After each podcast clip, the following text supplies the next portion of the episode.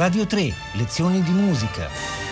La sinfonia numero 3 di Antonin Dvorak con Alessandro Solviati.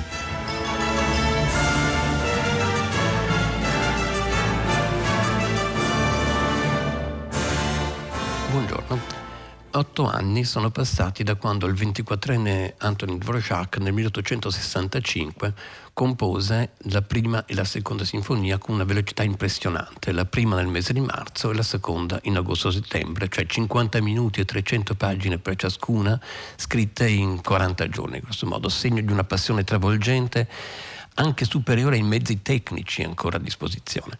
Nel frattempo il giovane Dvorak ha scritto molto, ma in pratica non ha avuto riscontri nel mondo. Ha scritto uh, musica da camera, ha scritto due opere, eh, tutte eh, che sono state poi dis- da lui distrutte in questo momento di furia nel 73, quando al primo successo non credette più in nulla di quello che aveva scritto prima. E si giunge infatti a questo punto nell'anno nodale della vita nel di Dvorak, appunto il 1873, quindi a 32 anni di età il 9 marzo, inaspettatamente, appunto, il suo inno patriottico per coro orchestra, complice certamente lo spirito nazionale boemo che, che ribolliva, ha un grande successo.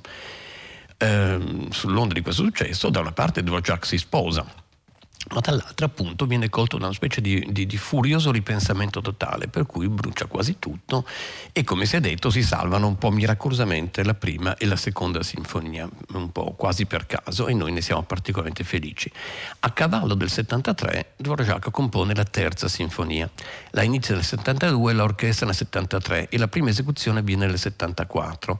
Tra l'altro, mentre le altre volte le date sono meticosamente riportate alla fine del manoscritto, in questo caso non si, non si sa il motivo, ma letteralmente graffiò dal manoscritto e cancellò le date esatte di composizione. Allora, qualche osservazione. Innanzitutto, evidentemente i tempi di composizione si sono, almeno in questo caso, allargati. Questo è una cosa assai felice perché gli permette una maggior accuratezza di, di partitura. Seconda osservazione, assieme alla quarta sinfonia, un po' meno della quarta, ma anche in questa succede, la terza è quella che più porta le tracce dell'amore sconfinato di Dvorak per Wagner. Eh, lo sentiremo in un elemento ben preciso del secondo movimento. Amore è nato nel lontano 1863 quando a 22 anni ebbe occasione di ascoltare a Praga un concerto diretto da Wagner stesso con frammenti di opera e ne rimase folgorato. Poi un'altra, un'altra, osservazione è che un segno del diciamo, neonato successo di Dvorak è l'accrociamento dei tempi che separano composizione ed esecuzione la prima e la seconda vennero eseguiti o post mortem o 23 anni dopo la composizione, la terza quasi subito. Ricordiamo però che la terza, per come l'ascoltiamo ora, è quella passata al vaglio di una forte revisione fatta da lui stesso nella seconda metà degli anni Ottanta, quando era un compositore di successo, perché fino lì non considerava nemmeno di aver scritto le prime quattro sinfonie, o meglio la prima dava per perduta, la seconda, la terza e la quarta non le considerava, diceva che la quinta era la prima. Quarta e fondamentale considerazione, Dvorak spedì la terza sinfonia a un concorso in cui bei tempi in commissione c'erano Johannes Brahms e Hanslick, il musicologo amico di Brahms stesso a dispetto degli influssi wagneriani, teoricamente Brahms era su un altro eh, versante della musica, Brahms ammirò moltissimo la terza sinfonia e divenne da lì in avanti una sorta di sponsor indiretto di Dvorak, ad esempio gli fece trovare, gli fece avere una sorta di una borsa di studio, ma in realtà un vitalizio, con che finalmente tolse a Dvorak gli eterni problemi eh, economici che aveva avuto. Bene, quindi adesso consideriamo questa, da più da vicino questa sinfonia che ha avuto quindi un ruolo così, così importante nel, nell'anno fo, focale, centrale della, della, del giovane Dvorak. Innanzitutto la durata finalmente si accorcia, i 50 minuti della prima e della seconda scende qui a 35-37 evitando talune divagazioni, lungaggini, eccessi retorici, certo presenti nelle prime due sinfonie.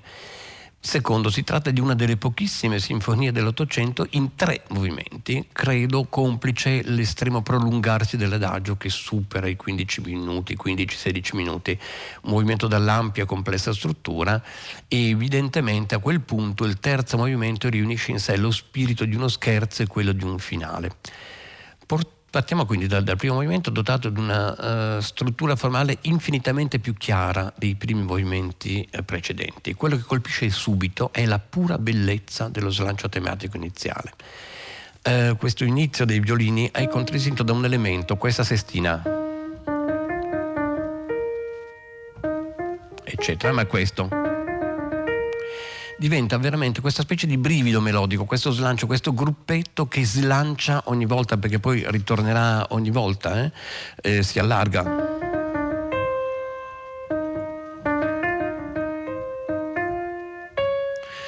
Eh, attraverserà tutto tutto il primo movimento, anche la seconda, il secondo elemento motivico, diciamo quello della seconda area tematica, ha un carattere particolare perché è questa specie di, di, fremito, di fremito che è il levare di ogni slancio. Ora ascoltiamo tutta l'esposizione della prima area tematica eh, in cui questo, questo, mm, tema melodico, diciamo questa melodia è, eh, è mm, esposta per tre volte in maniera sempre più esplicita, è stata veramente un bellissimo tema iniziale, ascoltiamolo.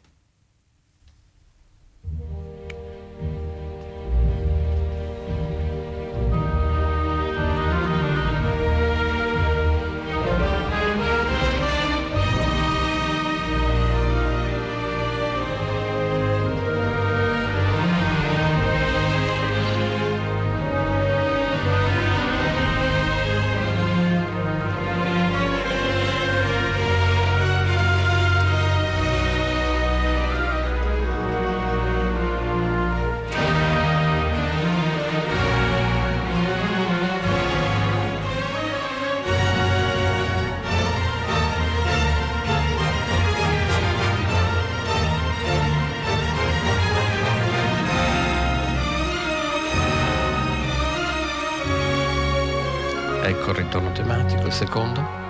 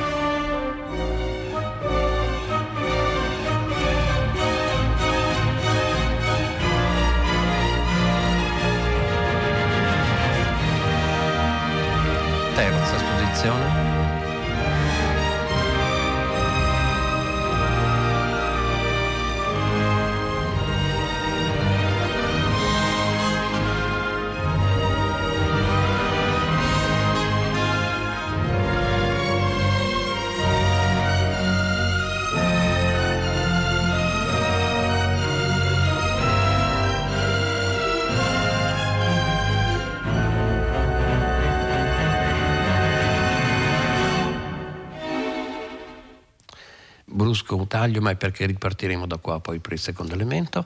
Ehm, piccolissime considerazioni. Beh, Dvorak lo sapeva di aver, di aver, creato un tema particolarmente bello, infatti lo dice tre volte di fila in maniera sempre più esplicita, più convinta, più entusiasta, inframmezzato da, da due episodi de, dei suoi tipici caratteri, l'uno giocoso e l'altro eroico, è una sua attitudine continua. Uh, adesso ci sarà una, una, breve, una breve mm, zona di transizione brevissima eh, che approderà al secondo elemento melodico che è una scala discendente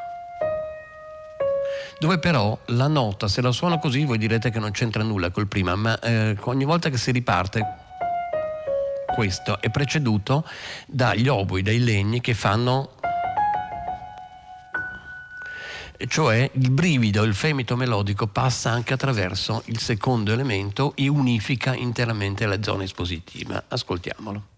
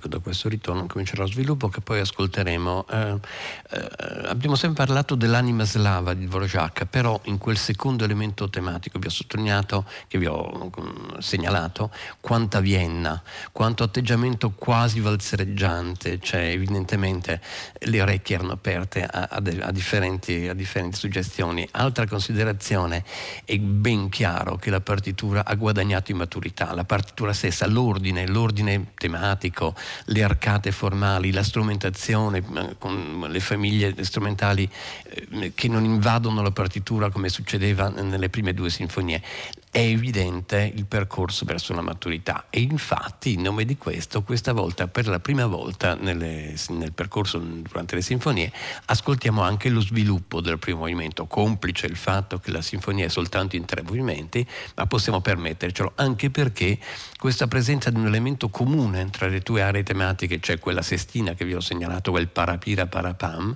dà unione a tutto e permette in qualche modo di fondere elementi che vengono dall'una e dall'altra parte parte.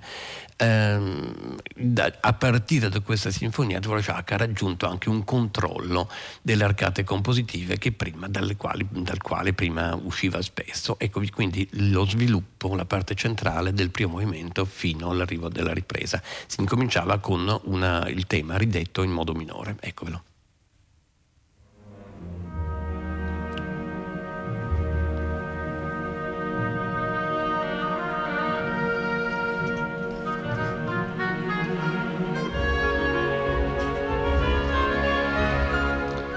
Secondo elemento?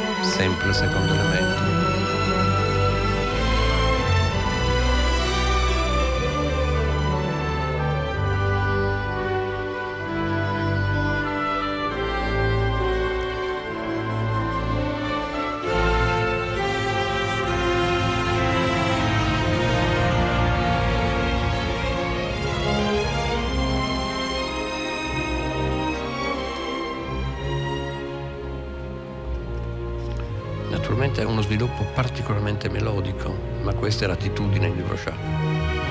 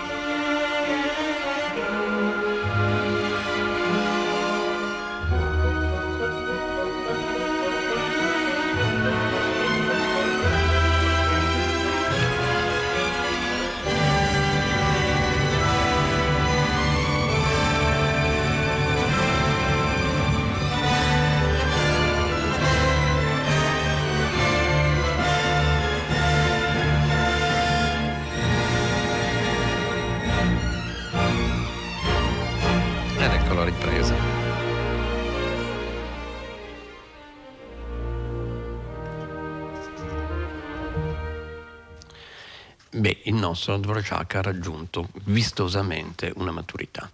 Eh, la capacità di portare in giro pochi elementi tematici in questo modo, di contrapporli, di cambiarne la fisionomia con piccoli spostamenti di natura armonica o, o timbrica, eh, dice di un comporre ormai ben consapevole di se stesso e dove invenzione e controllo dei mezzi tecnici hanno ormai trovato il loro equilibrio. Noi lasciamo il primo movimento e ci trasferiamo nel, nel grande adagio, la cui agogia logica già è molto interessante, cioè adagio molto, virgola, tempo di marcia. Ma che tipo di marcia?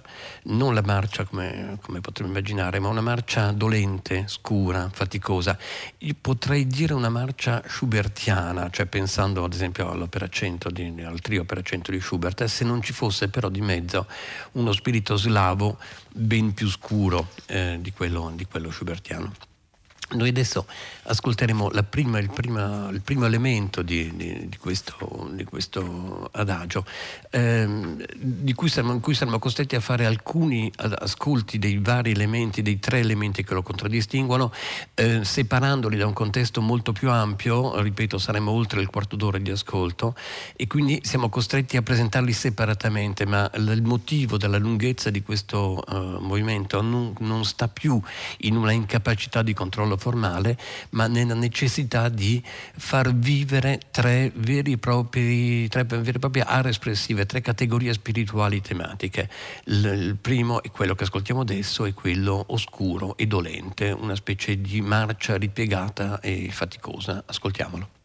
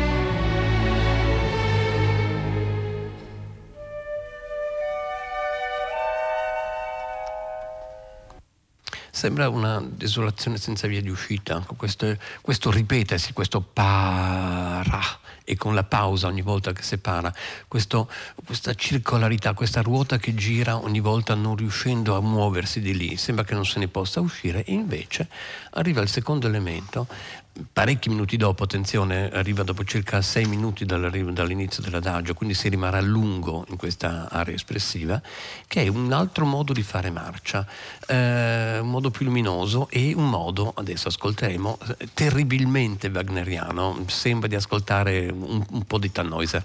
Ascoltiamo il, il secondo elemento, non voglio dire secondo personaggio, il secondo clima espressivo all'interno di una cosa che si chiama adagio alla marcia. Ecco Eccovelo.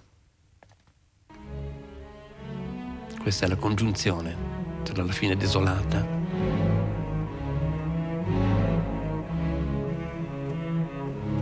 e quando non ce l'aspetteremo più.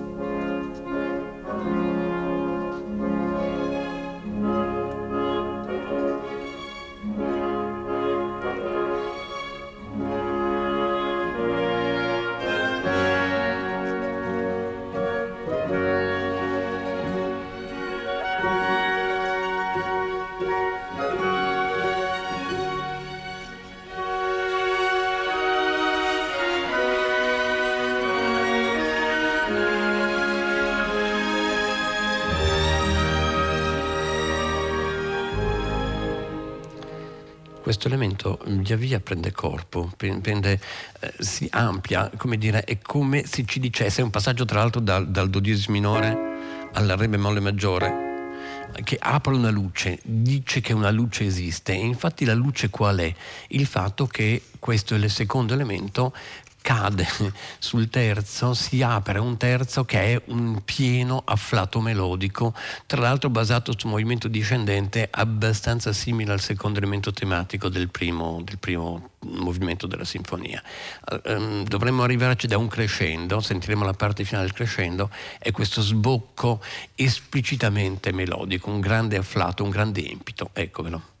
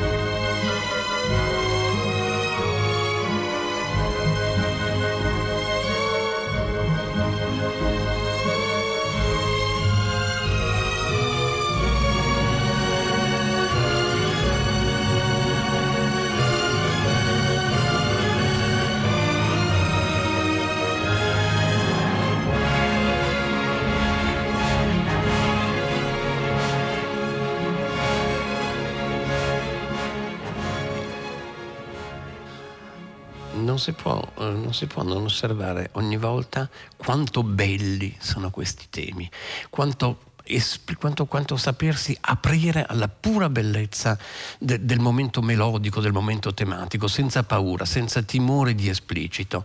Attenzione, in questo momento siamo soltanto alla metà di questo adagio che noi adesso abbandoneremo naturalmente, ma dal dialogo di questi tre elementi che infondano sempre un clima di marcia, persino il terzo elemento melodico, nascerà un'idea, un'immagine di marcia complessiva dalla desolazione iniziale via via verso un aprirsi luminoso. È il primo grande epos, diciamo, di una sinfonia, in una sinfonia di Dvorak. Come si esce da un adagio di questo genere? Beh, con una scrollata di spalle. Il terzo e ultimo movimento è totalmente diverso e unisce lo spumeggiare di un finale alla giocosità di un scherzo che effettivamente infatti non c'è. Sono otto minuti di invenzione continua attorno ad un unico disegno che è eh, pam paripapam, questo tam ta tam ta tam, eh, serpeggerà per tutto il movimento. Qui non si deve deve, a differenza che nel secondo movimento, non si deve cercare profondità di espressione, è veramente una sorta di divertimento finale che ben sta dopo un adagio di questo peso, di questa eh, ampiezza, di questa profondità espressiva, perché è stata anche la prima volta che Dvorak ci ha detto qualche cosa che va al di là anche della pura e semplice bella musica, che comunque è già tanto. Ascoltiamo i primi due minuti di questo finale.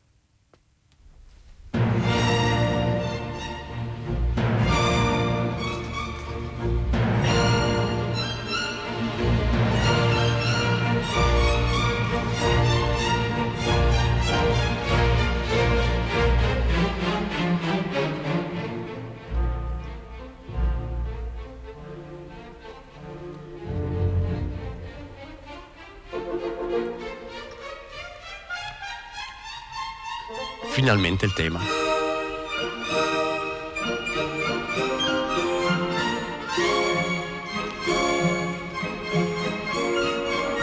Esplosione eroica.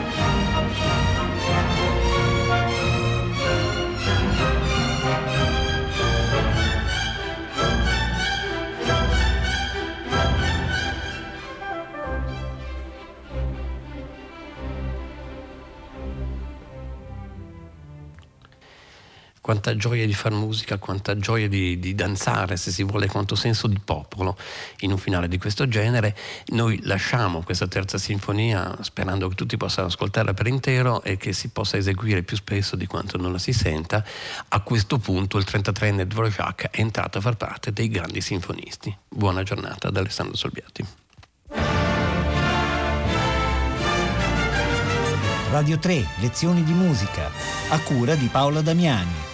Potete ascoltare tutte le lezioni di musica dal sito di Radio 3 e scaricarle con l'app Rai Play Radio.